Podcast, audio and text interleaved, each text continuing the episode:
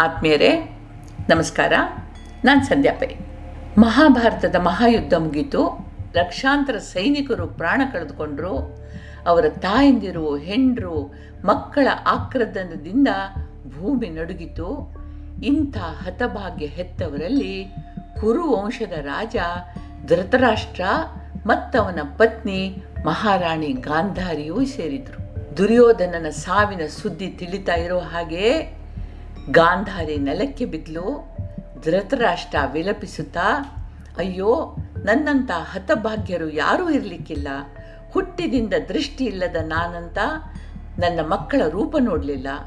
ಅವರ ಮೈ ಬಣ್ಣ ಹೇಗಿದೆ, ಅವರ ಚೆಹರೆ ಹೇಗಿದೆ, ಯಾವುದನ್ನೂ ಕಾಣದರಿಂದ ಅವರನ್ನು ಕಲ್ಪಿಸಿಕೊಳ್ಳಲು ಆಗದ ದುರದೃಷ್ಟ ನಾನು, ಪಾಪಿ ನಾನು. ಜಗತ್ತೇ ನನಗೆ ಅಯೋಮಯ. ಇಂಥ ಘೋರ ಶಿಕ್ಷೆಗೆ ನಾನು ಅದು ಹೇಗೆ ಅರ್ಹ? ನಾನು ಯಾವ ಗುರುತರದ ಪಾಪ ಮಾಡಿದೆ? ಬಲ್ಲವರು ಹೇಳಿರಯ್ಯ ಅಂತ ಹೇಳಿ ದುಃಖಿಸ್ಲಿಕ್ಕೆ ಶುರು ಮಾಡ್ದ.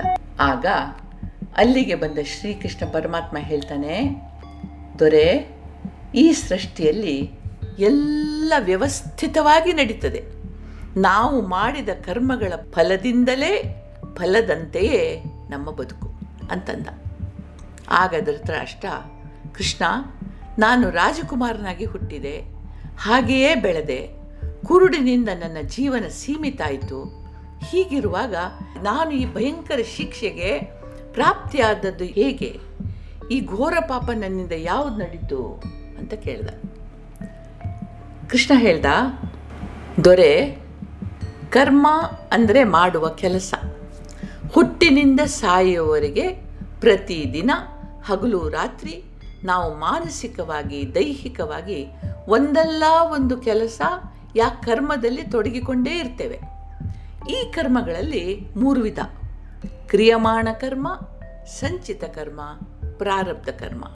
ಕ್ರಿಯಮಾಣ ಅಂದರೆ ಒಂದು ದಿನದಲ್ಲಿ ಬೆಳಗ್ಗಿಂದ ರಾತ್ರಿಯವರೆಗೆ, ರಾತ್ರಿಯಿಂದ ಬೆಳಗಿನವರೆಗೆ ನಾವು ಏನೇನು ಮಾಡ್ತೇವೋ ಅವು ಕ್ರಿಯಮಾಣ ಕರ್ಮಗಳು ಅನ್ನಿಸ್ಕೊಳ್ತವೆ.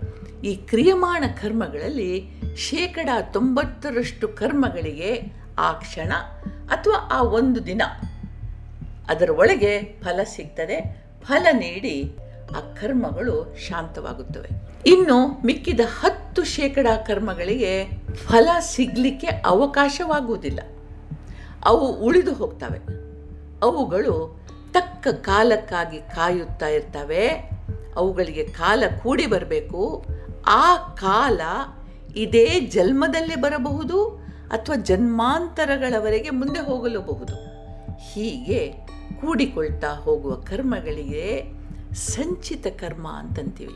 ಈ ಕರ್ಮಗಳು ಒಂದು ಚಲ್ಮದಲ್ಲಿ ಪಕ್ವ ಕಾಲ ಬರದೇ ಇದ್ದಾಗ ಜನ್ಮಾಂತರಗಳಿಗೆ ಮುಂದುವರಿಯುವ ಕರ್ಮಗಳಿಗೆ ಪ್ರಾರಬ್ಧ ಕರ್ಮ ಅಂತೀವಿ.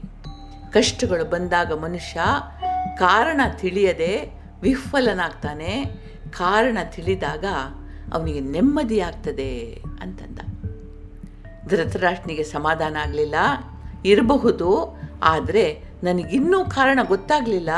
ಆದುದರಿಂದ ನನಗೆ ಅನ್ಯಾಯ ಆಗಿದೆ ಅಂತಲೇ ಅನ್ನಿಸ್ತಾ ಇದೆ. ದಯಮಾಡಿ ನನ್ನ ಈ ಶಿಕ್ಷೆಗೆ ನಾನು ಏನು ಮಾಡಿದೆ? ಕಾರಣ ತಿಳಿಸು ಸ್ವಾಮಿ ಅಂತಂದ. ಕೃಷ್ಣ ಅವನಿಗೆ ತನ್ನ ಪೂರ್ವ ಜನ್ಮದ ಒಂದು ಘಟನೆಯನ್ನು ನೋಡುವ ದಿವ್ಯ ದೃಷ್ಟಿಯನ್ನು ಅನುಗ್ರಹಿಸಿದ ನೂರು ಜನ್ಮಗಳ ಹಿಂದೆ ಧೃತರಾಷ್ಟ್ರ ಬೇಡನಾಗಿದ್ದ, ಹಕ್ಕಿಗಳನ್ನು ಹಿಡಿದು ವಿಕ್ರಯಿಸ್ತಾ ಇದ್ದ, ಕೊಂದು ತಿಂತಾ ಇದ್ದ, ಒಂದು ಬಾರಿ ಅವನಿಗೆ ಹಕ್ಕಿಗಳಿಂದ ಗಿಜಿಗುಡುತ್ತಿದ್ದ ಒಂದು ಪೊದೆ ಕಂಡಿತು.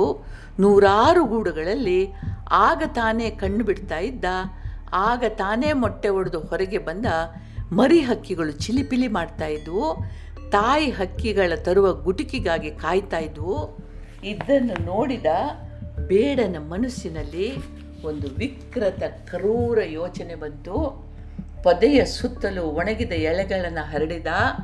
ದೂರದಲ್ಲಿ ತಾಯಿ ಹಕ್ಕಿಗಳು ಬರ್ತಾ ಇರೋ ಹಾಗೆ ಆ ಒಣಗಿದ ಎಲೆಗಳಿಗೆ ಬೆಂಕಿ ಹಚ್ಚಿದ.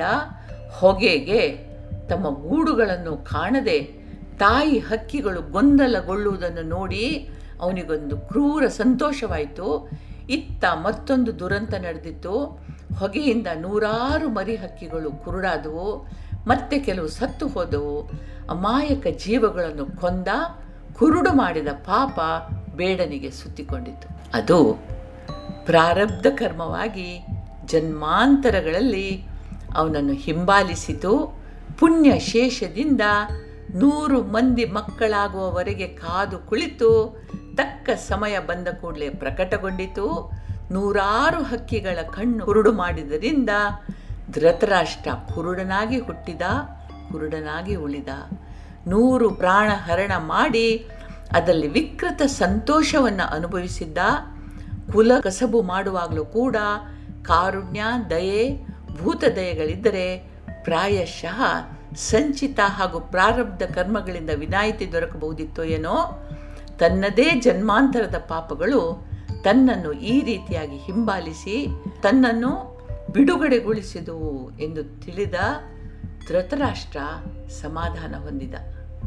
ಜೀವ ಮತ್ತೆ ಮತ್ತೆ ಹುಟ್ಟಿ ಬರುವುದು ಈ ಕರ್ಮ ಲೇಪದಿಂದ, ಕರ್ಮ ಬಂಧನದಿಂದ ಪಾರಾಗಲಿಕ್ಕೆ ಎಲ್ಲಿಂದ ಈ ಅಜ್ಞಾನದ ಪರೆ ಹರಿಯೋದಿಲ್ವೋ ಅಲ್ಲಿಯವರೆಗೆ ನಾವು ಈ ಭವಚಕ್ರ ಬಂಧನದಿಂದ ಬಿಡುಗಡೆ ಹೊಂದೋದಿಲ್ಲ ಹೀಗಂತಾರೆ ನಮ್ಮ ಪ್ರಾಚೀನ ಪ್ರಾಜ್ಞರು. ನಮಗೆಲ್ರಿಗೂ ಭಗವಂತ ಒಳ್ಳೇದು ಮಾಡಲಿ. ಜೈ ಹಿಂದ್.